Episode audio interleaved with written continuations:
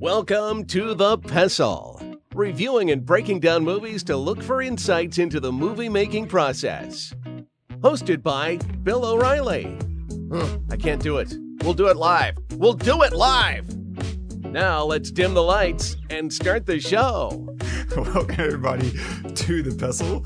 Today's show is brought to you by Man's Best Beer, the brew that is always happy to see you. It's Man's Best Beer. Welcome, everybody, to The Pestle. I am Wes. And I am Todd. And this is a film show analysis review where we kind of break apart films and try to see, you know, what makes them work or not work, or, you know, why do we like it or not? We tend to cover a lot of movies we like. And so we try to always have good things to say, even if, you know, it's a really bad movie. We try to find that silver lining. So I don't know, a lot to do today, though. So we'll just jump right in. Let's do it. So today we are covering The Fighter with Mark Wahlberg and Christian Bale. So if you haven't seen that film, please pause this episode and go watch it, because there's going to be spoilers and we talk about a bunch of stuff that will ruin it. You ruin your experience if you don't watch beforehand. So make sure to do that. 100%. We'll talk about a few things. We'll touch on cinematography, talk about 360 lighting, as well as natural lighting versus available lighting. We'll look at some of the story, of course. And at the very end of the episode, and we'll save it to the very end, we'll also talk about why we got vaccinated. I know that's slightly askew topically, but I don't know. Todd and I were talking about it the other day. And I was like, why not? We'll throw it in at the end. And so if you don't want to listen to that, trust us, we'll cover everything beforehand. And if you want to stay for the last 2 minutes, that's fine. But we'll cover all that and other such stuff and things and stuff. And a quick synopsis of the film based on the story of Mickey Ward, a fledgling boxer who tries to escape the shadow of his more famous but troubled older brother in boxing. He gets his own shot at greatness. Directed by David O. Russell, screenplay by Scott Silver, Paul Tamsay, and Eric Johnson. Cinematography by Hoyt Van Hoytema, starring Mark Wahlberg as Mickey Ward, Christian Bale as Dickie Eklund, Amy Adams as Charlene, Melissa Leo as Alice Ward, and Jack McGee as George Ward. Why didn't you ask Mickey? We're going to train. They got to go. They got to go, Mick. Come on. All right. Ask him, George. Ask him if he would have won Sanchez without his brother. Take him outside, right? No, I wouldn't have won Sanchez if it wasn't for Dickie. How can you say that to O'Keefe? Because it's true. Right? I went in without game plan. It wasn't working, so I went back to what I learned with Dickie. And I wouldn't have won without you either, O'Keefe, okay? I mean, you know that. We worked hard. You got me ready. You got your confidence and your focus from O'Keefe and from Sal and your father and from me. Dickie's a junk bag. Hey. He's a junk bag.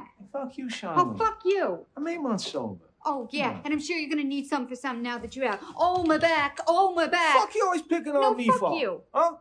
And what about O'Keefe? We're in the same boat. And one day at a fucking time, right, O'Keefe? You and me. But what? It's all right for him to be here? Why am I the fucking problem? I'm his blood. I'm his family. I'm the one fighting, okay? Not you, not you, and not you. I know what I need. And you need Dickie? I want Dickie back. And I want you, Charlene. And I want O'Keefe. I want my family. What's wrong with that? It's not the deal we made, baby. She's right, Mickey. That's not the deal. It wasn't the deal. Come on, you can't do this to us. You sound like them now. I sound like them now. Yeah, you sound like them. You sound like them. How can I do this to you? You can't do that to us. You can't do that to us. You sound like them. You should fucking listen to yourself. You sound like them, just like them. Maybe this is where you belong. That's the way you love them? Charlene! Come on! Where's your brother? So, I don't know how many... Great scene. Yeah, it's compelling. I mean, you kind of have the heartbeat of the film right there in terms of one guy is stuck between all his family members and his own desires. Like, yeesh. What, yeah. I don't know how big of a David O. Russell fan you are, but I'm sure you've probably seen this one at least once. Does this one land for you? I mean, I don't know how big of a boxing fan in general you are, but yeah, I mean, it does. And it's, there are scenes that are really compelling and strong. I've seen this before. I've seen it maybe twice before, but it has been a little while since I've seen it. So it was good to rewatch with like fresh eyes, but I still kind of feel the same way. It's like I'm watching it and I'm thinking, man, this is amazing. And and the performances are really, really good. There's just something about it, and I honestly, it's hard for me to put my finger on it, that doesn't quite land for me. Mm. But I want to talk about the good things first before I can kind of identify that. So, I mean, Christian Bale just puts on an absolute clinic. The guy is amazing. He is Dickie. Yeah. I mean, you know, and even just watching that little clip at the end during the credits of the brothers, you're thinking that, I mean, that was Christian Bale's character. He like nailed it completely. And, you know, the way that he does his work, being so in it, and body transformation, and like, is he method? I'm not sure if he is. I don't think he's fully method like Daniel Day-Lewis, but yeah, but that's not my impression. He's close. I mean, to the point where, you know, he might not be the character offset, you know, like Daniel Day-Lewis is, mm-hmm. but he fully embodies who, you know, the character he's playing, and to the point, you know, he'll destroy his own body for it. Right. And it shows. I mean, he played that guy incredibly well, and he was the movie for me. Him and Amy Adams were the movie for me. Also, Melissa Leo, the mom, was incredible as well, because I just did not like her at all, which means she did a great job. Yeah. Which means she did a great job. The one person that I don't know, I wasn't completely sold by Mark Wahlberg. It just felt a little like too much Hollywood mixed in to this movie that should have been dirtier, right? I don't have someone who I think would be better.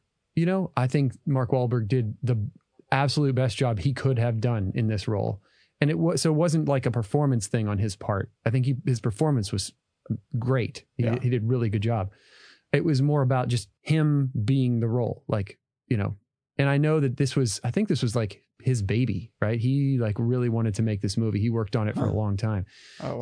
So that's fine. And I think that he did a really great job at that. There were just some moments where I'm like I'm seeing Mark Wahlberg. I'm not seeing Mickey, you know? Mm. So, but other than that, I thought the story was really, really strong. I mean, for me, the most emotional scene in the whole film was when Dickie was getting out of prison. And his mom was picking him up, and his son ran up to him, because you see him, and they did such a good job of like showing him transforming. You know, he got clean, and then, you know, Mickey won, and he starts working out, and he's running, and he's like, you know, doing his best to be his best, to get back with Mickey and back working and back with his son. He's like so mad that his son needs him and he can't be there. And then to see his son running to him and being able to be there is like so good. But I'm really glad you played that clip, because also like one of the best scenes for me too, in this film, was the scene right after that, where Mickey takes the cake and he goes to the house, and you think, oh shit, here we go. He's, you know, and he just hands them the cake, and he keeps walking, and you're thinking that might be it, but no, he goes to Charlene's, and he's like, I'm not only going to make amends for me, I'm going to make it for Mickey. And what Mickey needs now is all of us. So I'm going to swallow my pride, and I'm going to go to Charlene, and I'm going to make up, and because he needs us. And he says that he needs you, he needs me, he needs us all. And then Mickey shows up, and he says, okay, go get O'Keefe back. He said, all right. And he just starts walking. You know, it's like the fire he had for drugs and for getting high before. Now his fire is his brother again, and his fire is fighting again. And his fire is he has a new purpose. And I think that that's, you know, more than, you know, my family's been touched by this epidemic, this drug epidemic a lot too. And I think that a lot of the reason why people go to that is because they don't have a purpose, or they lose their purpose, right? They lose like their goal, and he lost his goal, right? So I think in his head, you know, so the Sugar Ray Leonard thing, the whole debate, did he trip or did he knock him down? Right. He says, oh yeah, I knocked down Sugar Ray, but he knows in his heart, Sugar Ray really tripped, and he knows that. And so like, even though he quote unquote knocked Sugar Ray down, that was not enough. Like that wasn't it. And then it just is, you know, snowballed into him going down that path. And I think the story that they tell is really good. I think the direction was really good. The cinematography was fantastic. It was very hard to watch, but very enjoyable. And one thing that I think that, and I'll stop here in a second and let you talk, but one thing that I think that Wahlberg did really well was that he was really loving to everyone, no matter what. He like never raised his voice, it seemed like, until maybe that moment. Yeah. And other than that, and you know, the other moment when he went and saw Dickie in the jail, and then he like left, he's like, I'm going to fight in my own way or whatever. So a couple of times he raises his voice, but for the most part, he's like, I'm going to give you chance after chance after chance. And you're going to stab me in the back or prove me wrong or whatever. And I'm not going away because you're family. And that, it was just so loving and strong of a character. And I bought that from Mark Wahlberg. So I think he did a really good job in that. I did too. I really loved, that character. And what I think Wahlberg brings to it is he has this really tough exterior, but he plays it with this really soft gentility. And I think that just comes across really well, especially given all the context around him, right? Like you said, he never really raises his voice. And I love that scene because throughout the film, we're seeing him just kind of nod and agree to everything. Like Dickie's constantly saying, I taught him everything he knows. And his mom's like, yeah, he taught him everything he knows. And Mickey just nods and goes along with it, which it almost makes it sound like Mickey is a non-person. Like he doesn't even really exist. Mm-hmm. He's just a conduit for his brother's brilliance, and it just steals so much away from him. But he goes along with it because he loves his family and he wants to be doing right by them. And then Charlene comes along, gives him some confidence. And then he has the courage after Charlene leaves and he knocks his brother down, right? They get in the ring, sparring, knocks him down. He gets in, on his mom about why can't it just for once be me? Why can't it be my fight? Everything's always about Dickie. You forget that I'm your son too. And he's fighting for himself. And you're just like, wow. Yeah. I didn't really realize that his mom really doesn't ever like stick up for him and do what's best for him. And at points you understand it, you understand that that's happening, but I really only was looking at it through the context of, oh, this is a typical like family taking advantage of the star of the family. And I just kind of neglected to see him as a son who's being ignored by his mom. And that was just a completely different angle. It's one thing to feel like, yeah, this parent is taking advantage of their kid. It's another thing to feel like they're not even really giving him any attention in the process, because most families, I feel like that I've seen, that story play out of, yeah, we're just kind of writing our kid to fame and fortune. They do tend to just dote on that kid. Like they do what they need, especially in public. And then in private, maybe, they're abusive or they overcompensate by being still doting over the top. And in this case, it was neither of that. It was none of that. It was like, what? It's guilt. It was all just using guilt to achieve their ends. And for him to kind of finally stand his ground and say, where's the love for me as your son was a really good moment. And Melissa Leo is so good. And you feel her wrestling match because she has this really great, method of, and she is not method. I remember reading the interview a long time ago when Frozen River came out and they were asking about her technique. And she's like, I don't have a technique. The scene is calling for me to do a thing. I just go in there and I generate that thing. It's like, that's all it is. Cool. It is cool. It's really inspiring because as actors, we always hear about all these techniques and, the method technique. And there's a lot of ways to do method acting. Some of it is I become this character. And then some of it's, I just imagine what this character goes through and I try to identify with that world that I build in my head for them. And for her to just kind of, and there's other, Uta Hagen, like substitution, and there's all kinds of techniques. And for her to just be like, nah, I don't do any of that. The scene says, I'm supposed to be an upset mother. I go in and I'm just an upset mother or whatever. Joaquin Phoenix does that. Really? Or a version of that. Yeah. Yeah. He doesn't, because he was asked one time about playing Joker and if that like affected him. He's like, no, and he did this whole interview of he'll walk onto the set, he'll do a scene and he'll just leave. Right. Yeah. And just like, they'll just do it. They'll yell cut. And he's like out. And he says, I just leave it there. Like, why? Yeah. Like no big deal. That's interesting. That's interesting. That's awesome because I don't think people understand how actually draining it can be whenever you start channeling these energies. Like early on, whenever I was first getting into acting, I would do my best. I learned some Uta Hagen and I was really working on substitution and channeling these really bad memories in order to get a specific performance out. And you leave and you're just toast. And I had to be very careful because depending on what energy or memories I'm summoning, it would mess me up for a week. Like I'd spend a week now in this headspace that I created for, you know, this 2-hour scene. And it's like, that's not beneficial. And I realized right then and there, I was like, I got to be careful when I pull this out of the hat, because I can't summon that stuff that I can't put back in the box. That's not healthy, and that can lead to some devastating outcomes. And so, yeah, I love her for that, that she's, you know, doing her own thing and she has her own style for sure. But that scene, whenever she finds Dickie in the crack house and she kind of pulls him out and they get into the car and he starts singing to her, man, on the page, I bet that looked just hokey and just silly to have him sing a song and then to have her join in. But her performance and his performance together was just, wow. That was a cocktail, you know, that definitely knocked me out. Just beautiful. Yeah. And so, yeah, I mean, that scene, I love that too, because, you know, the scene that you're talking about after that, that's that clip that we played where he's walking with a cake and he's going to the crack house, and they set it up so well because they never literally say, and they didn't have to, oh, I know he's going to the crack house. You know, they hint at it. They have George step outside and he's like, hey, where are you going? And Dickie is like, I got to do something. And George is like, I know what that means. And they're kind of letting us build in our head the fall from grace, especially given that scene when Charlene is right there challenging him. Oh, yeah. How long is that going to last?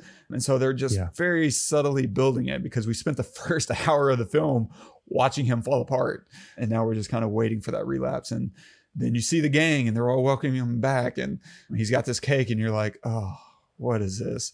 And he's like, hey, I got something I got to do. I think he gives him the cake, right? And he gives him the cake. Charlene's like, what's that on your arm? He's like, icing. And that's it. That's the end of that. Yeah. She's just like, yeah, oh, okay. Like, I don't know what to do with that. Like, why is there icing on your arm, Dickie? But whenever you deal with those kind of people, that's just the kind of stuff that happens. You just see icing on their arm and you're just like, yeah, okay. I don't want to know the story behind that. Like, we can move on. I love when he's trying to get Charlene to come outside. Yeah. He's yelling to her and she's yelling at him. And then at the very end of it, he's like, he's mouthing to her words and not saying anything.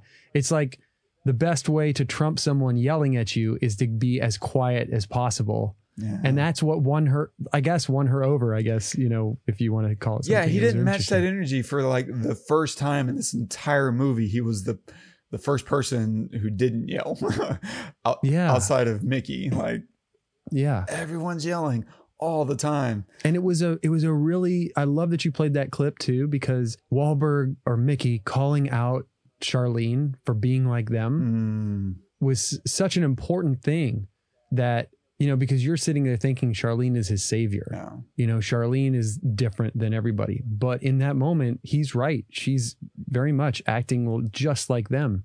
And for him to call her out on that, not only enlightens her a little bit, even though she doesn't accept it, it enlightens us. Yeah. As to like, oh, it's very easy to go along with someone who's having success and think that you're the good guy, even though it might be possible that you are using them in some way, or not, even if not using, you're definitely affecting and taking advantage of that in a way, possibly. 100%. And they even follow it up with that conversation between her and Dickie, because she's calling Dickie to the floor and saying, you know, you didn't knock him out, or you didn't knock him down, Sugar Ray. And he's like, all right, yeah, you know what? I was in that ring. I know better than anybody, because actually, if you watch that clip, he shoves, it's not even a punch, he shoves Sugar Ray and Sugar Ray slips. And you have to watch it slowly, or else you don't really see, you know, what happened. And so what does he do? He owns it without ever actually saying it out loud. And then he flips it on her and he's like, but you got to admit, you haven't done anything either. You're a failure too. Yeah. And she, you know, you see her eyes just go red. Oh my God.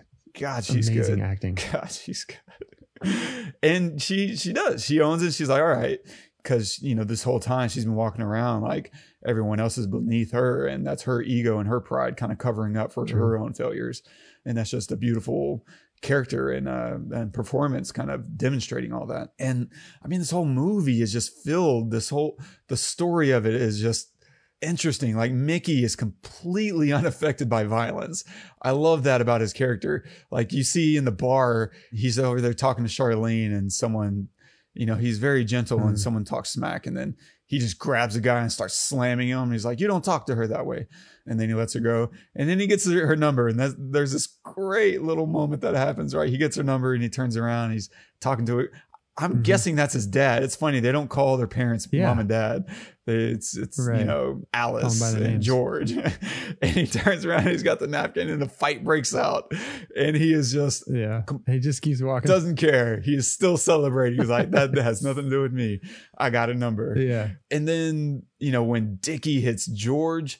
He's just kind of standing there. He doesn't jump. He doesn't flinch. He doesn't say anything. He's like, in fact, he kind of just talks trash to George. He's like, what are you doing? Like, what's that about? Dickie may be like not healthy, but he knows what he's doing. He's still a boxer. If you don't know what a boxer is capable of, you'll fool yourself into thinking, you know, that you can beat him. And boxing is not about brute force. It's about technique and skill and balance. It's very little about brute force. Yeah. And I love that, because even though he's a gentle soul, violence is normal in his world, you know? And, you know, he just plays that so beautifully. And even, there's this great little moment when we first meet him, whenever he goes to pick up his little girl, or to just say bye to her, because he's got this big fight coming up. And his ex comes to the door alongside her new husband. Mm-hmm. And I love this scene, because normally if you have like an ex, their new significant other is going to be your enemy. And in this case, like, he's appealing to his ex-wife's husband instead of trying to appeal to his ex-wife. Like, that's the good guy. That's the guy that I can talk to. And that's when you see kind of, you know, Mickey's fire, you know, come out. But this whole film is kind of this trashy shit show that I identified with as, you know, someone who grew up in trailers and the redneck lifestyle. And it's just filled with this texture of like, Dickie's missing training because he's in a crack house. And of course his mom is willingly like ignoring it, pretending to not know, when she probably knows, but she just won't let that kind of surface in her head and acknowledge it in any meaningful way. And you have like Dickie talk and his mom like talking Mickey into this fight, a horrible fight. Like, oh my gosh, this guy's got 20 pounds on him. And in a street fight, that doesn't mean anything. In a boxing match, that means everything. Like, you train for months to get to a fighting weight. And even that fighting weight is a lie, because you show up on weigh-in day, like, dehydrated, haven't eaten all day, like, and that could give you an extra 10 pounds. And so if this guy's showing up 20 pounds over, he's probably got a good 30 pounds on him. Like, and every ounce of muscle is built with a purpose. Yeah, there was a complete misfire. And that's just, you know, Mickey trying to believe in his folks, his family. And just to kind of highlight all of that, right? They have like the ring card girl falling down, getting into the ring. Yeah. It's a total debacle. Yeah, a debacle, complete debacle. Their family's on the ring side, and Dickie isn't even paying attention to the fight. Like, he's over here giving shout outs to Sugar Ray when his brother's looking at the monster that's about to take his head off. And he's like, what do we got to do? And Dickie's over here, Sugar. Hey, it's me. You remember me? Man, ESPN really screwed us. And you're just like, what is going on? This is a complete shit show. And then the rest of the film has that tenor to it. Like, there's a fight that breaks out on the porch, right? His girlfriend's fighting his sisters. It's all just complete trash. Mickey, oh my gosh, before he's on his upswing, he's getting dressed for his fight across the street from the boxing match. Like, that's so wild to think that your boxing match doesn't have like a locker room for you to change into. That's how low caliber of a fight he was getting into. There's no green room. And it's just silly. It's like, wow. And then running into the other fighter on the way. Yeah, that's right. So good. So good. It really sets the tone for like, oh, oh, that's the caliber of lifestyle that we're dealing with right now. And I think the most heartbreaking kind of highlight of it all before we begin kind of the reversal is Dickie finds out, right? We're in the locker room after that whole back and forth, or right before the back and forth, I guess. And Dickie finds out Mickey's cutting him out. Like, you can't train me anymore. You can't be a part of this. And Mickey exits. And Dickie just starts slamming the lockers. Like, he gets so upset, and his son is watching, and his son gets up and he starts punching the lockers too. And that's such a heartbreaking moment to kind of see this cycle beginning. You're like, oh man, this is the next generation Dickie right now. And it's really, really, just soul crushing, because up until that point, it's kind of hilarious in this kind of, I don't know, episode of Cops kind of way, right? You're just like, oh man, look at these hillbillies that don't have their act together. And then you see this and you're like, oh no, there's got to be a better way. And so that's when the family, fight kind of takes place, and they start trying to really work out their problems in a healthy way. I mean, sure, there's still some fighting and yelling, but I think you can do that and be healthy, or at least find your healthy path through that. And so, yeah, I was just like, man, this whole film is just kind of painting like a lot of types of fighting. And it's heartbreaking to see what Mickey is trying to fight through and fight for. It's unique. I don't know how many boxing films kind of take this approach of, we're fighting against our own family. I mean, I can think of. So who do you think is the fighter? I know that's the question I kept wrestling with, because the knee jerk is obviously say Mickey, but then you see what Dickie's fighting through and you're like, oh yeah. Maybe it's a metaphor for the fighter that's in all of us. Like, we're all in the ring. Mm-hmm. Yeah. And it's easy. I mean, we say this probably for the past two episodes. It's like boxing is such a good analogy, metaphor for life, and, us dealing with our own stuff. Because at the end of the day, we're all in the ring by ourselves, fighting for ourselves. And even if you're fighting for other people, you still have to fight against yourself to will yourself to victory. And in that way, I mean, did you find the climax a little anticlimactic in a sense? Like, it didn't feel like this beautifully constructed win, right? Like, he starts getting his legs under him and he starts swinging, and he wins the day, knocks him down, he gets up, knocks him down again, and that's that. And to me, the climax was just okay.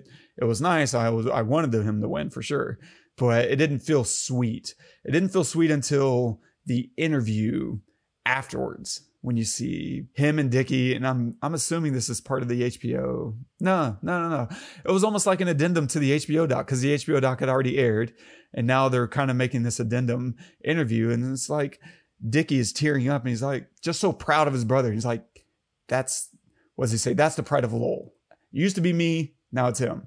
I gotta go. And he just and he tears up, and he's gotta go. And Wahlberg just sits there like, yeah. That's a great part. Yeah. What did you think about the climax? So did the fight feel worthy, or did it feel just super true to life? Like, this is the way fights end. It's not always with this perfect bang. It's like, yeah, it was anticlimactic for me for sure. Mostly because this movie wasn't about fighting, again, as most boxing movies are, at least really good ones. They're not really about fighting. And this really wasn't. And yeah, I guess that's a good point. It wasn't, as to why it wasn't fully, I wasn't like jumping up at the end to like cheering for Mickey. I was, like you said, hoping he would win. But when he did win, it was just, okay, cool. And it was cool that Dickie was yelling head body. He was doing head body and stuff. I think specifically, like, just the boxing itself wasn't as high caliber as like maybe the other movies that we saw, like Creed, or Rocky. Like, they were just the main punch that he throws that hurts him in the side, that would never happen. Like, his opponent literally didn't move, waited for it to happen. Like, they show it like three different angles, right? He's just sitting there like this, and Mickey punches him and then comes around and punches him in the side, but he doesn't move at all. It's like, okay, that That wouldn't happen, man. No. That kind of took me out of it a little bit, but because they had the little interview on the couch at the end after it, I was okay with it. Yeah. If it would have just cut, you know, like how like a lot of boxing movies do, where like, you know, they freeze frame at the end, arms up, and then roll credits. Mm-hmm. Yeah, I think it would have been a much different movie. It goes back to your adage of first frame, last frame. Mm-hmm. You know, what are you seeing, right? Yep. And I think that the last frame tells a really interesting story. First, they're both there on the couch, and then Dickie leaves, and it's just Mickey just sitting there, because he was the one that did it all. He was the one that fought. You know, he was the one that, well, at least was in the ring, right? Yeah. And it's maybe a little bit of symbolism of Dickie leaving and letting him have the spotlight at the very end. You know, like that was his job. It was like, okay, I got him to where he needs to be. You know, and there he is. Maybe. Yeah, no, I agree. It was a good ending. I mean, and part of it too was like, and I think it just plays into this is a real story. It's about real people, and real people do. I think speeches in real life are very rarely good. Like the whole this is your moment, you know, seize it, do what you got to do, and it's usually perfectly scripted. But here, like the speech Dickie gives them is so.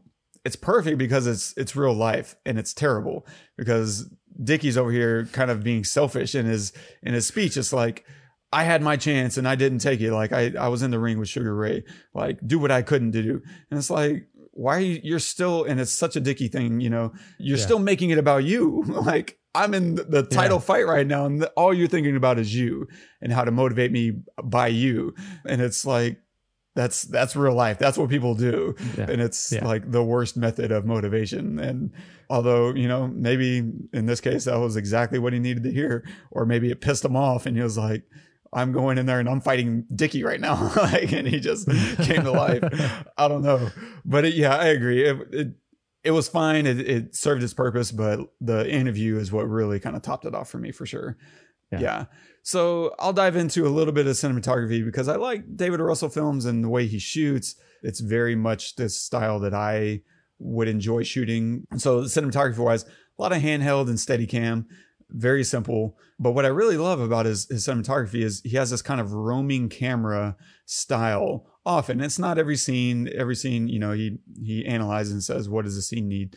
But I love whenever he's doing this kind of freestyle, as he's letting the camera kind of pan between characters talking. It might roam down to look at their hands. Like it's like we're a person in the room and we're just kind of looking at things. And I think if you do enough of those takes, you can put together a very strong edit that allows for this kind of naturalism, this natural camera language to arrive. And it might be the kind of thing that he's also scripting with his camera op, and when he's like, yeah, here's what I want to do after he delivers this line. Let's go ahead and look over here. And that's fine, but it also leaves a lot of room for the camera op to take chances, especially if you have the budget and the time. It's like, yeah, maybe we'll do one for the camera op. Do if there's something you've been wanting to do, try it out. Like, just go for it. And that's nice whenever you're shooting on film and you have the budget to kind of burn film. But it works because it follows the action, and he does this a lot. He'll let the characters determine the blocking instead of making the actors work around your camera movement. And that's much more satisfying as an actor, to be able to walk in and say, here's what the scene should be, and we're just going to play it as actors. And there's times, and I don't know how much of this film contained this, but there's a lot of his films where he just will let the actors go and capture it, and just wherever the scene takes them, it takes them. And I feel like this is also a very Duplass Brothers style, where you're in the room and you're letting these actors just be. And that it's tricky. Like, you kind of got to commit to a brighter scene usually, so that you can have a deeper field of focus, so that you're not messing up the focus pools. Because the last thing you want is to have someone deliver an important line and they're out of focus. And you may not even realize that, you know, on the day, if you're just doing take after take. And so everyone has to be very sharp. Your producers need to be in the video village watching, saying, oh, no, hey, you missed. Side note, he missed this, the focus pull on this moment, because, or whoever else you have in your camp, like paying attention and saying, yeah, this worked or didn't. Because depending on the kind of director you are, you may not even be watching the camera or the monitors. You may be watching the scene instead of the monitor and miss all that stuff, the technical aspects. And I'm not sure what kind of director David O. Russell is on that level, but I love his style so much. Like, there's a scene where the mom, Alice, goes to find Dickie in the crack house, and she walks out back, and we cut to Dickie jumping into the dumpster. Mm-hmm. And we pan from that, we track that shot, and then we pan over to see his mom reacting and just kind of the disappointment. And then we pan back to watch Dickie's shame come over his face as he realizes, oh, my mom just witnessed all of this. And that's all one nice take, like the jump to her reaction to his reaction. And it's beautiful. It sells you on this moment instead of having these hard cuts. Like, you're feeling it all in real time. And that's just perfect. And a lot of what he does, and I don't think he does it too much in this film, but he really seems to be a fan of 360 lighting, which is the ability to kind of light a room in a way that actors can move anywhere without messing up their lighting. Whereas a lot of shots, you specifically set up a lighting setup so that an actor can have a close-up or a medium shot, and they have a certain amount of movement that they can do, but they can't leave their little space. Like, don't walk out of that or else you're going to ruin the lighting. And if it is this longer, sequence where they're going to walk around, then you got a light for that. Whereas the 360 lighting, they can kind of just roam around doing whatever they want. But I don't know how much of that they did in this film. I think the boxing scenes were 360, which was, probably as much of a normal boxing scenario as any, because it's very hot. You got these hot lights, it's a little blown out in the lighting, and that just felt like normal boxing lighting. But what they did a lot of was a natural lighting, which is different from practical lighting. I'm a fan of practicals, and that just means that you're lighting the scene from the scene itself. Like, practical might be you have a lamp, but that lamp is just a practical. It's just there for the scene, for the mise en scene, to see what's in the scene. And it's just a prop, more or less. It's not actually creating lighting for your actors. And so you might have that lamp, but off camera, you have another light that's kind of casting light as if it's coming from the lamp, when in fact it's not. So practical lighting would be you actually have those practicals providing light for your scene, and you're not having all these other off-camera lights rigged up. That's different from natural lighting. So that kind of lighting, practical lighting, is like available lighting. You walk in, maybe just what's available to you. Oh, this house has lamps, so we're going to shoot with these lamps, and we're going to shoot with the sun coming through the windows. Now, in this film, they do a lot of natural lighting, which is different from available lighting, because the natural lighting is trying to create a look as if it is natural, as if it is available light. And to do that can be very tricky. You bring in all these... That's confusing. Yeah, it is. It is, because you might say, as someone who's not a filmmaker, you might walk into a filmmaker and say, yeah, I want to shoot, natural lighting. And they're like, oh, and they probably already know what you mean. They're like, okay, well, here's the thing. That lighting that you think is natural lighting is not literally, quote unquote, natural lighting. That's there's a really big light coming out of the window, outside the window, blasting into the window. That's creating all this light that makes it feel like it's coming from the sun. That's what we call natural lighting. You're imitating natural lighting. Whereas available lighting is literally you're shooting with what is available. So one is kind of a pretense, like you're creating a style. The other is, no, you have what you have based what's already in the scene or what. Yes. I probably talked myself into a circle there, so by all means. No, okay. I just want to get this straight, because this is very important. So available lighting is using what you've got, right? Practical lighting is using the actual things that are available. Mm-hmm. Practical lighting is using... How is that different from practical? So, yeah. Because practical, you are using lamps to light. Right. Things. So, I mean, I kind of, skewed my terminology a little bit there, because in my notes, okay, I put practical lighting, but got it. Available lighting is using practicals. Okay, got it. In order to light the scene.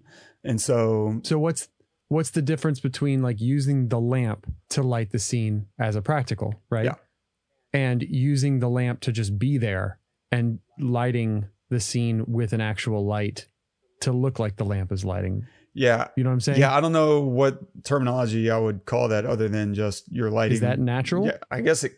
No, I would. Because you're using like a Kino or something. Yeah, exactly. So natural lighting is usually more referencing daylight. Like it's usually kind of a reference to sunlight. Like, oh, we're gonna do some natural lighting. Oh, okay. Yeah. Got it. No, that's a really good, you know, point to make. Whereas everything else is usually just you're lighting your scene. I don't know if there's a more appropriate term, but yeah, like kinos or tungsten, HMIs, whatever that you have off camera that is lighting your set. Set lighting, I guess, would be the technical term, as opposed to available light. Got it. Okay. Yeah. Interesting. Sorry. Oh, I might throw some links in there in case you're walking away from this more confused than before. But the idea is natural lighting is not actually natural. It's a fake style in order to give the appearance of natural lighting, of usually daylight. And available lighting is usually using practicals to light your scene. And practicals are just the things that you see within a scene. Those are going to be your lamps and your headlights, flashlight. Those are all practicals. Those are props within a scene itself. Yeah. Gotcha. And they use natural lighting. Yeah. And it looked like they were going for a lot of natural lighting, especially in the daylight scenes where they're all sitting inside. Mm-hmm. If you look in those scenes, none of those lamps are on. Like they're not motivating any of the light coming from within the apartment. Oh, yeah. It's all coming from outside. Yeah. Okay. So maybe we've worked through. No, that's, I do it all the time where I start talking and I realize in editing, I was like, oh, I said the wrong freaking term there. And all the time. So it's all right. It's all right. Sorry, everybody. Just ADR that. But one of the cool things is he picks his moments, you know, because he doesn't heavily light his scenes in this very stylistic way, but it's not that he doesn't do that. So like there's a lot of his lighting is set for like these mediums, and you can do a lot more detail work when you're doing like close-ups and whatnot, because he doesn't do a lot of like 3-point lighting where you have, you know, 3 lights creating a lot of dynamic contrast and depth on a person's face. But there is one scene that I noticed like, oh, he really strongly lit this, which was after the movie theater on his date with Charlene. They go out to the car and he cuts to these close-ups, and they're very nicely lit because this is the scene where, you know, she's kind of accepting him for who he is, and he's allowing her, you know, to see who he is. And they go in for the, you know, their first kiss, and it's a big moment. And so they have some really nice 3-point lighting going on there. They have a nice backlight that creates a nice rim light around their faces. And then they have, you know, a nice general lighting and some nice fill lighting. Yeah. So he picks his moments, and I love watching David O. Russell movies for that. Like American Hustle is really big on 360 lighting because these characters are running around in the scene and it's chaos, you know, and it's perfect for that. And some of these scenes, you know, they feel like they could have been 360, but it didn't feel like he utilized it. Like that clip that we played, they're all in the ring together, but they're not like crossing over. They're not like walking around and really mixing it up too much. Instead, it's like we're coverage over here for Mickey, and we got coverage over here for Alice, and coverage over here. And so they're all separate setups that he probably ended up lighting separately. But he could have, if he felt like I want to see all these characters clashing together, he could have lit that for 360 and had like Charlene walk over to Dickie and like get in his face, and then walk back over to Mickey and like call him out and say, hey, this isn't our agreement. He could have done that, but instead he kind of let everybody sit in their own space and lit it. Yeah. And lit it that way. Yeah. That's a great point. And like looking at those, they're so spread out in that scene. Yeah. They're all over the place. I mean, you got O'Keefe in the corner of the ring. You got Mickey in the middle of the ring away from Charlene, who's at the ropes. Mm-hmm. Sitting down at first, and then you've got Dickie way over by the door, and his mom is in between them. It's like, and then you've got the sponsor guy who's outside the ring, like in front of you. It's just, they're literally encompassing the entire space of that, and they never break the 180 rule. You know, they're right. Yeah. That, you know, they even to show the guy that seemingly is behind you. Whenever you see Charlene, they just pull the camera back, right? Yeah. So the camera is I think it's always out of the ring, but they just pull it back to show him, right? And it's just really, really, really well done to like and I guess it's important because they are separated. Yeah. They're all being separated right now. So we have to like keep them spread out rather than keep them, you know, like close together. He did such a good job of doing that. Yeah, that's a really good point, because there is so much disconnect between all the parties, and it's not even all family. Like you said, O'Keefe is over there and he's just a trainer, yeah. And you have, you know, George trying to stay out of it, but you know, yeah, everyone is kind of fighting for themselves and to some degree or another. And yeah, it was important to keep them all, you know, broken up that way. Wow. Gosh. Yeah. Very cool. I don't know. I love David O. Russell films. I love, you know, I was surprised he didn't write this one. Normally he does a lot of his own writing, and in this case, not so much, which is pretty fascinating. I think I want to say Mark Wahlberg, like, I don't know that. I think like this was, he was like, he like wanted to work on this for a long time. That's cool. I think it was like a project that he said that he wanted to do for years or whatever. Wow. So I think he was like tagged to be it for a long time. I don't know. And they've worked on, you know, other projects before Wahlberg and O'Russell. Mm-hmm. They did Three Kings and I Heart Huckabees, and I don't know, maybe one other. I Heart Huckabees. Yeah, man. Yeah, forever ago. Yeah. Geez. Yeah. So I don't know. That's all I got. Awesome. What would you give it? Ooh, that's a tough one. Probably maybe like a 7 out of 10, 3.5 stars. Like it's, like you said, and here's the thing, the performances are absolutely phenomenal, and Christian Bale just steals the day. And it's hard for me to say that because I've gotten to a place where I don't really like reenactments anymore. Like I feel like biographies are a bit of a, or biopics are a bit of a cheat code, because you have someone to model after, and it's just like, how good is your ability to do an impression? But Dickie is such a wild character, and Christian Bale does such an incredible job of channeling that manic energy, and he's just erratic and hilarious and endearing, and you understand, you see how he wins people over constantly, and it's both frustrating and endearing at the same time. And so, and it's such a good performance that I can't begrudge him, you know, that at all. Yeah. So for me, 7 out of 10, I think. What about you? I think that's a good number. I was going to say 7.5, but yeah, I think I'll go with 7.5. I loved Amy Adams in this movie. I think to me, this is one of her best performances. I mean, she's really good in a lot of movies. I'm not like a huge Amy Adams fan, but I do like a lot of the stuff that she does. And this one especially, I think she perfectly cast. She destroys it. I love how she talks to Charlene, or not Charlene. I'm sorry, to Alice. I love how she talks to Alice. Like, like when they meet, she's like, "Who's this girl?" "I'm Charlene. We just met." "You want to do this again?" Or whatever. It's so good. Just, I'm not trying to impress you. Yeah. You know, I'm here. I'm his girlfriend. Fuck off. Yeah. So yeah. Just fantastic. So because of her, I'm going to give it a 7.5. That's awesome. She's great. Yeah. Strong though. Strong one. So what are you going to recommend this week? Yes. So I'm going to kind of go totally away from boxing and fighting to a show that I'm just now catching up on, or getting into and catching up on, that I know is like old hat and has been around forever. And I never watched it. There's 6 seasons, but my wife and I are binging, getting through it, is Schitt's Creek. I just absolutely love this show, everything about it, all the characters, the writing is amazing.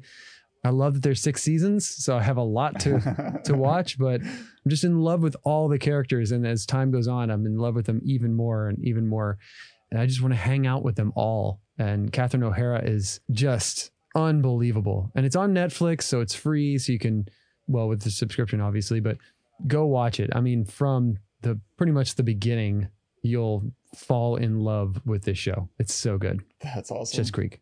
I'll co-sign that.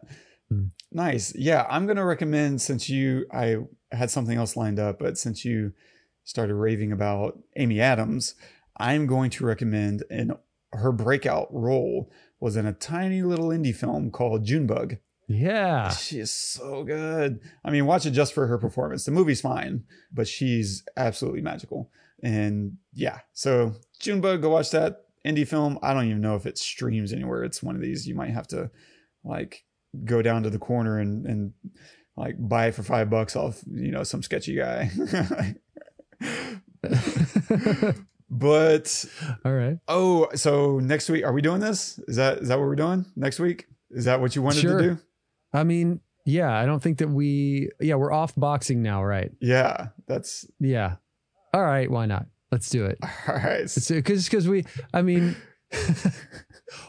do we have another one? Do you have another idea? Yeah, I mean, always got something lined up. What else you got? We could go on a small Robin Williams bender and do Dead Poets Society. Let's do that. Okay. I think let's do that. Right. This is funny that you suggested that, because I've been on this Robin Williams kick of like just finding little scenes that he's done and just watching those and kind of like in series. And it's just so good. Nice. You know, I would love that. Very cool. All right. Well, so yeah, stay tuned. Next week, we will start a small Robin Williams marathon, 3 films. And we'll start with Dead Poets Society. So don't forget to subscribe, review us on iTunes. Oh my God. Shout out to Alex for dropping the best. Oh yeah. Review on the pod. Like, guys, y'all got to step your game up. Like, she just destroyed it. I might read the opening salvo if I can open it fast enough, because we are vamping. And so she wrote here. Alex said, have been listening to The Pestle for a while now, but haven't quite been able to put into words how much I love this pod. I've always been into film, but it wasn't until the pandemic that my interest developed into a passion. And being able to share the magic of film with Todd and Wes has been awesome. Listening is like being in a room with 2 really knowledgeable, fun, best friends. And I'll leave it from there. The rest is really great. I want everybody to go read it while you drop your own review as well and try to top her. I noticed too, and this bummed me out while looking at her review, someone gave us a 1-star, and I was like, oh man, like we already had a 3-star rating, which, okay, you know what? That's fine. Who drops a 1-star? Break my heart, man. 1-star. Like, wow. Loser. I think whatever. I think someone wrote, you know what? We've made it. That's true. We've made it. Until you have a hater, you haven't made it. Yeah. Once you have someone that just hates you so much, they're gonna go in, take the time to give you a bad review. You've made it. Thank you. This has made my day. Well done. 1-star person. Way to reframe that, man. I respect that so much. And so don't forget to subscribe, review, gotta hate. And if you want us to cover something, she made a request that, which you will know if you want to know what she requested that we're going to do after this little Robin Williams marathon. You will get a peek sneak at what that is by checking out her review. And if you want to leave us a note on this episode to tell us why this is the best boxing movie ever, better than Rocky, Creed, $1 Million Baby, Southpaw, Raging Bull, Southpaw, so many, then you can do that at thepestlepodcast.com/thefighter. And our quote of the day is from Mike Tyson. Everyone has a plan till they get punched in the mouth. Have you ever been punched? Yeah. Yeah. It's not fun. Like, not just sparring, actual fight. Like someone decked me. I mean, even outside of like, I used to fight with my brothers all the time growing up, but even outside of that. Yeah. I remember my best friend punched me in the mouth once. Oh yeah. Like, I had a big bloody nose. We were on the playground. Nice. I think we were, how old was this? Like 2nd grade, 1st grade. What? And in kindergarten. So growing up, my best friend, Sam, and I got in a fight in kindergarten. He did something that I got upset about, and I chased him around, got him on the ground and was choking him. And he got up, ran, and he ran around the corner, picked up a stick, and he's like, don't you come near me. And I started walking forward, and he like threw the stick, and it nailed me in the head. So like, I was bleeding, and ooh. I come around the corner bloodied, you know, my head is just wounded. And of course he gets suspended and in trouble. And after that, we were best friends all the way up until graduation. And that's all.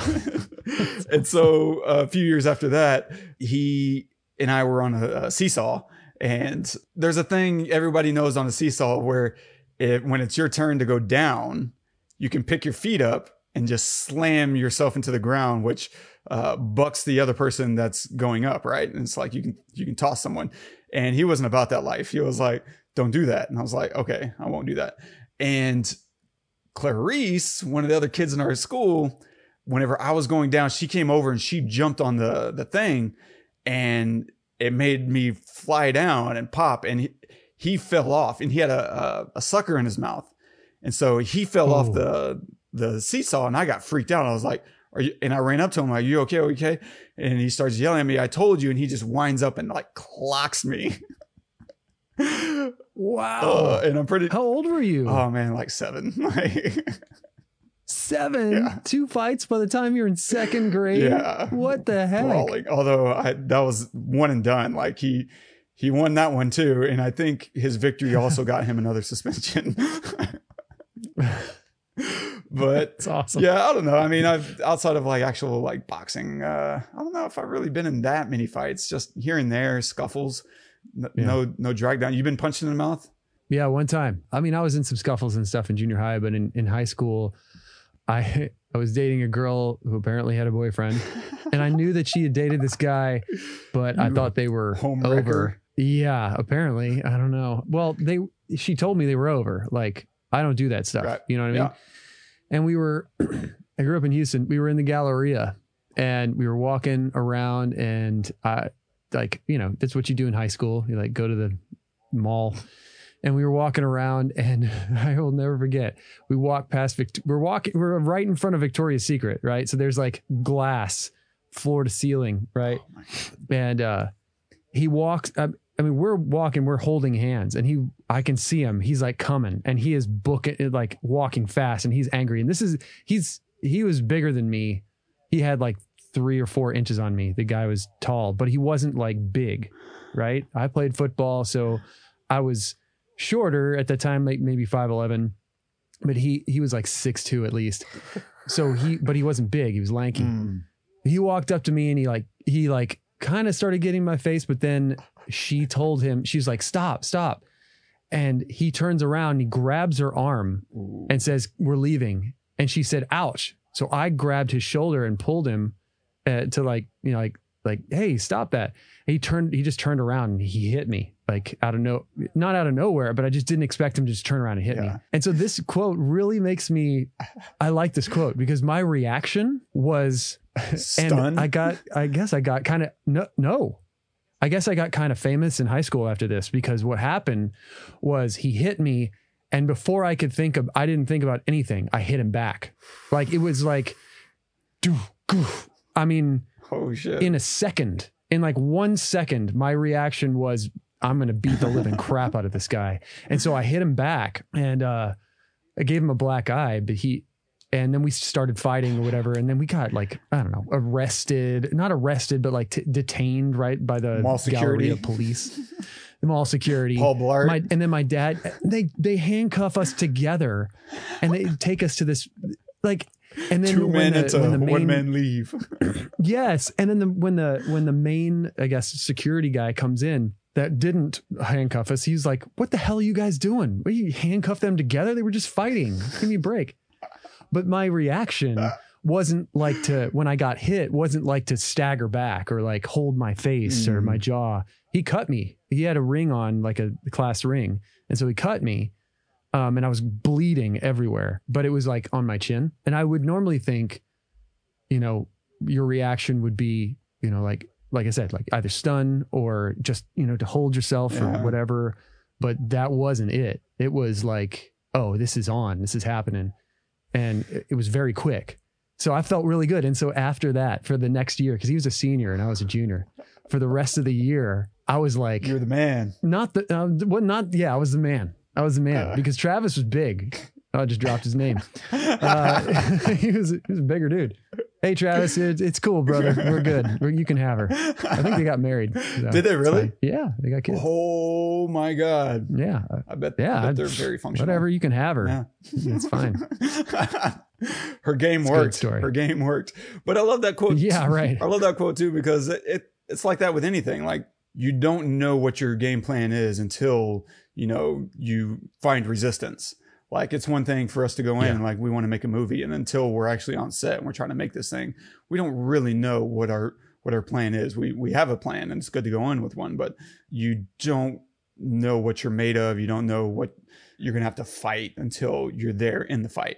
And now it's just about, hey, do you have the fortitude? Can you stay with it long enough to see it through?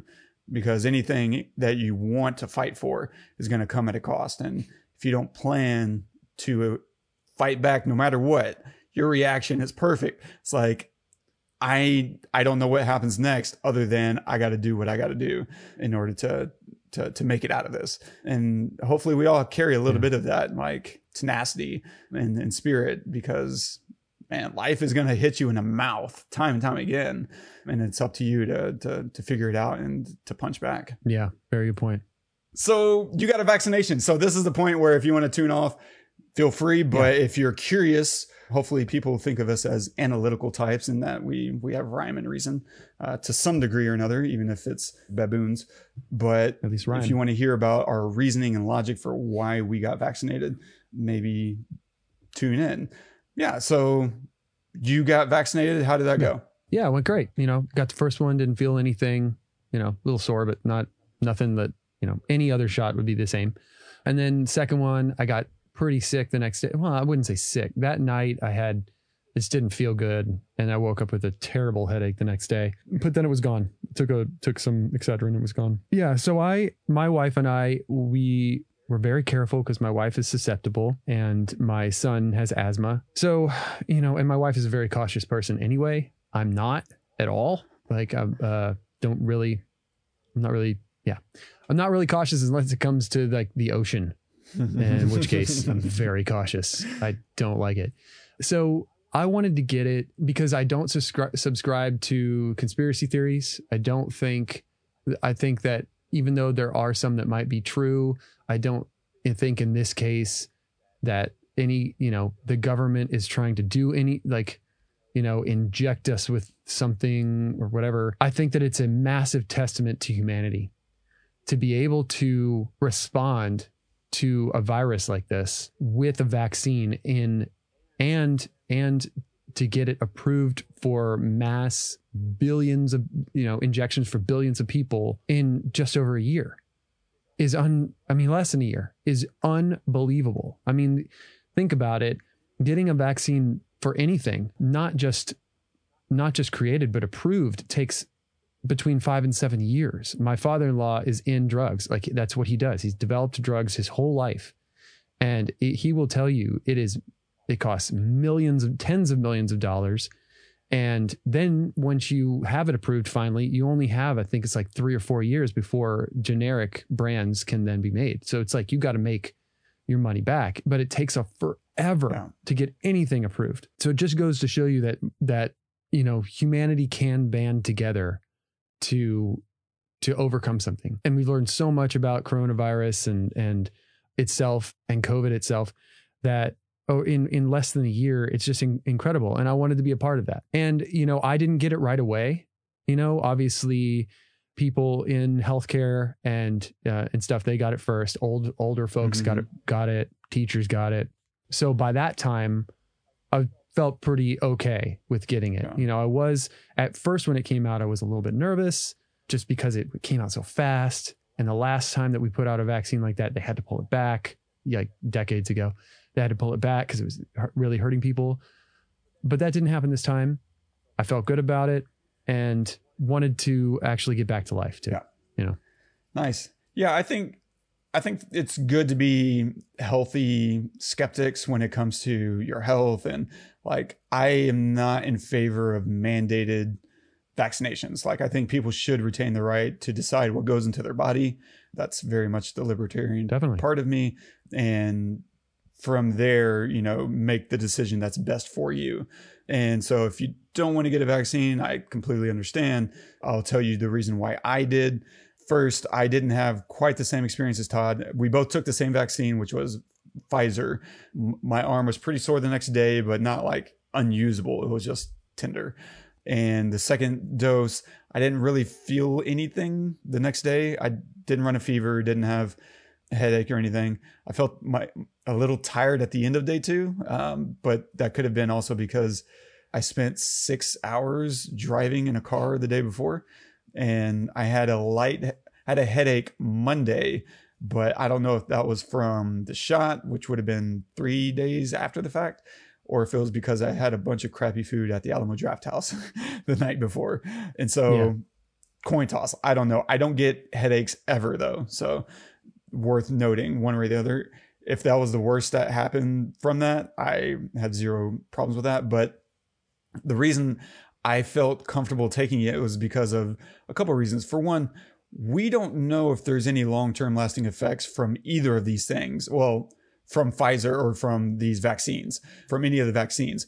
Whereas we do know there are potential long-lasting damage, neural damage from the virus. Like, so maybe something eventually might happen because of the vaccine, where there's currently no evidence. There is evidence that there are potential long-term lasting damages to your health from the virus.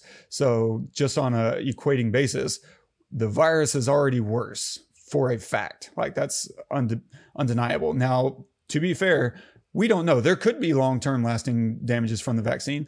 None of that's presented itself yet. There's been absolutely zero evidence of that so far. And I feel like they've done a pretty good job of being transparent. Like, we've seen J&J, right, has had their stuff paused. AstraZeneca had their stuff paused out of, caution for potential, side effects. And so I use that as an example of, I don't think they're hiding stuff from us because of their willingness to kind of come out and display those things. But the other thing is, Pfizer was made apart from the government. It was not part of Trump's Operation Warp Speed. It was made separate from that. They said, no, we don't want any government interference with our project. And that's part of the reason why I was a fan of Pfizer and their methodology. And so, and just reading up based on the technology itself, it's not like editing your DNA. I've seen people say that on Facebook, and that's not the way the technology works. It's not editing your DNA. It's very different from that. It's a faux, they call it like a blueprint. It's kind of giving your immune system like a signal, like look for this and then attack it. And now, if the virus presents itself, it knows what it looks like and it'll attack it. And it's proven at this point to be 100% effective against death and up to like 94, 95% effective against, and this is where I get super confused. And I've read threads of like immunologists and scientists, basically chemists and people in the know, try to explain the whole 94, 95% effectiveness idea. And I don't understand it. I don't know if that means 5% of the people ended up infected, or if 5% of the people who were infected ended up hospitalized. I don't know. I do know it absolutely protects everyone so far against death, which is, a bonus. But even if you were to look at kind of the quote unquote worst one, the J&J vaccine, it's something like 6 out of a couple of million. Okay, so potentially 6 out of, millions were potentially like killed. Whereas if you extrapolated that to what if those same 2 million people had been infected with the virus? Well, then you would have had 20,000 people dead. Maybe at the higher end, and at the minimum, several hundred. And so on an equating basis, mathematically, even the worst vaccine is doing far better than a viral infection. That's not even getting into some of those longer term implications and impacts that, to your health. There's like stuff that, they're reporting going on with your neurology that is very damaging and long-term consequences. And so for so many reasons, I was just like, I would much rather, for one, not have to deal with getting sick for hopefully at best 1 or 2 weeks. But we have friends, and one of our listeners was infected with, COVID, and they ended up dealing with it for over a month. Like, I don't want to lose a month of productivity. I don't want to lose a month of feeling like I have to tell everybody and I can't be around anybody. And now I'm isolated even more than we have been. And so there's so many reasons for me that was just made it a no-brainer, because generally I'm not a big vaccine person. Like when I was a kid, I got all my normal vaccines, and I don't think I've taken a single vaccine since. I'm not someone who gets a flu shot every year. Like I personally really enjoy natural immuno health. Like I'm going to get my immune system healthy by exposure to germs. Not to say I go around like eating handfuls of dirt from every place I visit, but I appreciate like exposing myself to germs and to building my, you know, immune system the normal, you know, way. But in this case, there was just no way to do that without rolling the dice, and it didn't make sense to go through this entire past year and then not take advantage of the medicine. And so it was a very easy call for me, even as someone who is just shy of the tinfoil hat crowd. Like I'm not a fan of the government. And I think even you were surprised that I was going to get the vaccine. I was like, no, I have no problem. Like I trust the science and the data is out there for me to look at. And yeah, I'm not a conspiracy theorist. I guess in hindsight, I don't know why I was shocked. I mean, I guess, yeah, because I mean, you're kind of, you don't go through the fucking metal detector at the airport. So, or the thing that you do, but the thing that like x-rays you, that like you stand in, you put your hands over your head and it like swirls around. That's true. Don't go through that. I do not. No, I've been through it once. Yeah, I get it. And just to hammer home this idea of, to paint a picture of people seeing me as someone who got the vaccine, I do have healthy, I've gone through that little radio backscatter device once. And it was because I was forced to in Australia when I was flying out to New Zealand. They literally wouldn't give me an option. And I was about to fight with them. And when you just at a certain point realize there's nothing left to fight. Like, do I want to get to my destination or not? Yeah, exactly. That's not going to happen. That was the only question. So I guess I understand it, because you are a science guy. Yeah. And so if you can look at the science and trust the numbers, then yeah, that makes sense for you. So I guess... that makes sense. Yeah. And now that people are looking at me as if I may actually wear tinfoil, just to put some meat on that bones, I don't go through that stuff for two reasons. One, I think all airport security is theater. It doesn't actually protect us. It's all a waste 100%. Of money, and it's bullshit theater. But two, none of that technology has ever actually been independently tested. They don't let anybody outside of the government and that contractor like test that stuff. So whenever we were doing before the backscatter, there was the backscatter radiation stuff. And I forgot what the terminology was, but that wasn't independently verified either. They would just say, trust us. And that was kind of the end of that conversation. And I'm not someone who thrives on, there's no science to actually look at. Yeah. There's no numbers. Yeah. That makes sense. Yeah. And I get that. So, but I didn't think about that. I just attributed it to the whole government thing. Yeah. But another big reason too, that I got it, and I'll just say this and I'll end, is that, you know, I'm not afraid of coronavirus. If I get it, I think I'll be fine. Statistically, we are really well positioned. Yes. But my wife and my son are both susceptible. And not just that, I don't want to think that I could ever give it to somebody else who might not be in as good a position as me health-wise. Yeah. The idea that I might have it and not know it and pass it on to somebody else that might then get very sick or even possibly die is just, that's scarier to me than actually getting it. So I didn't get it so that I wouldn't get it. I got it so that I wouldn't pass it on. And it's so contagious. Here's the thing. And then we will in this episode, it's so contagious. Yeah, you have to think of, during the holidays, we saw a massive spike. And for everyone who's saying that this is just like the flu, you have to understand we didn't see that same level of spike with flu cases. If it was exactly the same as a flu, you would have seen the same level of spiking happening. But despite all the precautions, despite all the masking and all the social, it still had a massive spike over the holidays, you know, throughout the states. And so as compared to something like the flu was still tame. And yes, can we call a spade really quick? Just look at the numbers. Yeah. Anybody that says that is just ignorant. I mean, last year or in 2019, 22,000 people died of the flu. Yeah. 22,000. If you go back and you look at the last 5 years of the flu, that wouldn't equal what we've lost in a year with coronavirus. Yeah. So don't tell me that this is like the flu. This is not like the flu. This is nothing like the flu. And the other damage that this causes is that when people, and this is the whole thing that was happening, you know, when this first started and through the summer, is that like the problem is when hospitals get overrun, people who are sick then cannot get the treatment they need. And when you cannot breathe, you die. When you cannot breathe, you need immediate help. It's not like I'm sick and I have a fever, and if I don't get help in the next 24 hours or hell, even 5 hours, then I'll die. And no, this is like you will die right there. Yeah, and luckily we've gotten a lot better at treating it. So the numbers, the percentage of deaths are way, way lower than they were at the beginning because we understand it more. So yeah, maybe it's, you know, not the 5% or 3% that we saw initially, but you know, it's still highly contagious and it can still knock a lot of people out. So if you're on the fence, hopefully, you know, that gives you a little more context and to make the best decision for you and your family. Yeah. Go for it. Either way, we love you. Yeah, absolutely. Thank you guys. Yeah. Thank you guys again for joining us. Really, really appreciate it. Please, like Wes said earlier, share us with your friends, review us. A review goes a long way, like farther than you could ever imagine. So please, that helps us out a lot. And make sure to join us next week. What is it that we decided we're doing? Dead Poets Society. What did we put on there?